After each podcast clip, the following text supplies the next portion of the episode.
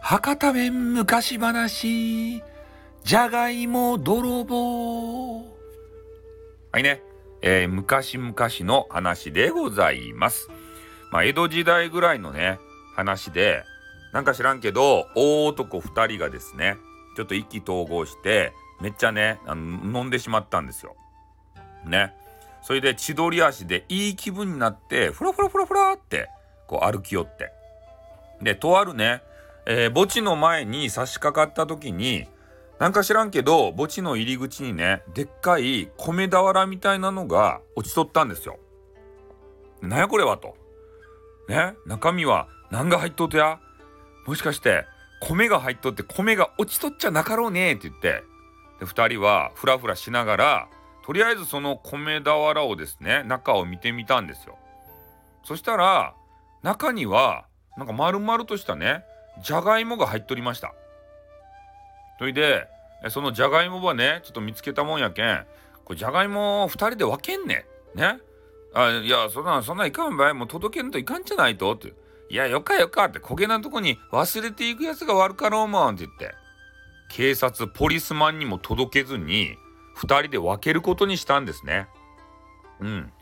で、ちょうど墓地があったけんね、墓の裏の辺りに行って人から見えんごとして分けようとしたんですよ。で2人でねその米俵みたいなやつをよってこう担いだところコロコロコロってね、えー、2つじゃがいもが転げていきました。あもったいなかねって言って1人の男が取ろう取りに行こうとしたけどいやよかってこの中いっぱい入っとけんとりあえず2人で分けて帰りに拾えばよかやんねんって言ってあそげやねって言ってからでとにかく、え、お墓のね裏らへんにこう行ったわけですよ。で、えー、一人の男がね、えー、まずあの自分の目の前に、えー、じゃがいもを置きました。それで、えー、相手のね、えー、あの膝元にもじゃがいもが置いたとですたい。ね。もう一つがお前のやつたいね。もう一つが俺んとたいねって言ってからこうずっと分けていったんですよ。でもう一人もねあれじゃがいもばい袋から取り出してねこう一つはお前んとばい、うん、これもう一つは俺んとばいって言ってそう言いながらあのどんどんどんどんね、じゃがいもを分けていったんですね。で2人がそうやって分けている間なんか知らんけどね若い商人がねその墓地の前を通りかかりました。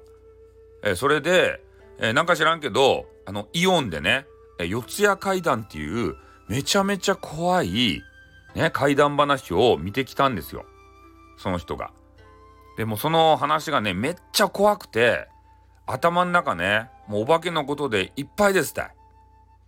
で、墓の前をね、こう通り過ぎようとした時に、なんか知らんけど、不気味な声がね、聞こえた気がするんですね。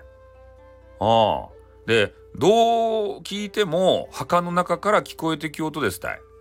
でも暗闇やったし、ね、目を凝らしてこう半ば見てみたばって何も見えんとですたいね。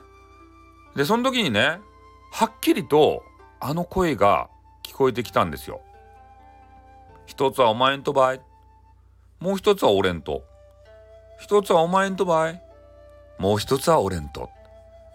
そういう声が聞こえてきて、これはお化けに間違いないって言って、もう証人はね、もう一目散に村にね、逃げ帰ったんですよ。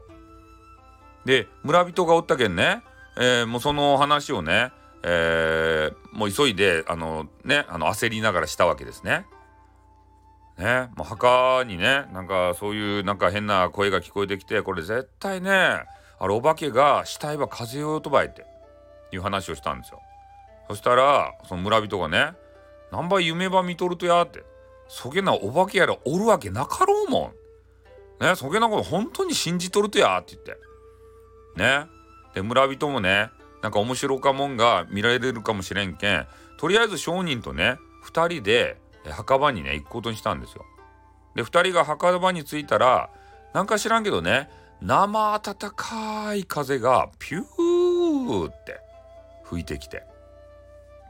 で、その村人もね、かすかに声を聞いたんですね。一つはお前んと、もう一つは俺んと。ね。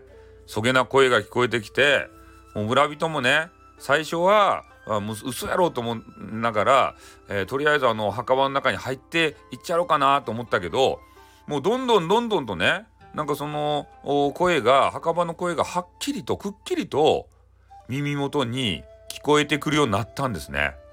一つは俺んともう一つはお前んとそういうことがね声がどんどんどんどん近づいて聞こえてきて。一つはお前んと。もう一つが俺んと。入り口にもう二つあるぞ。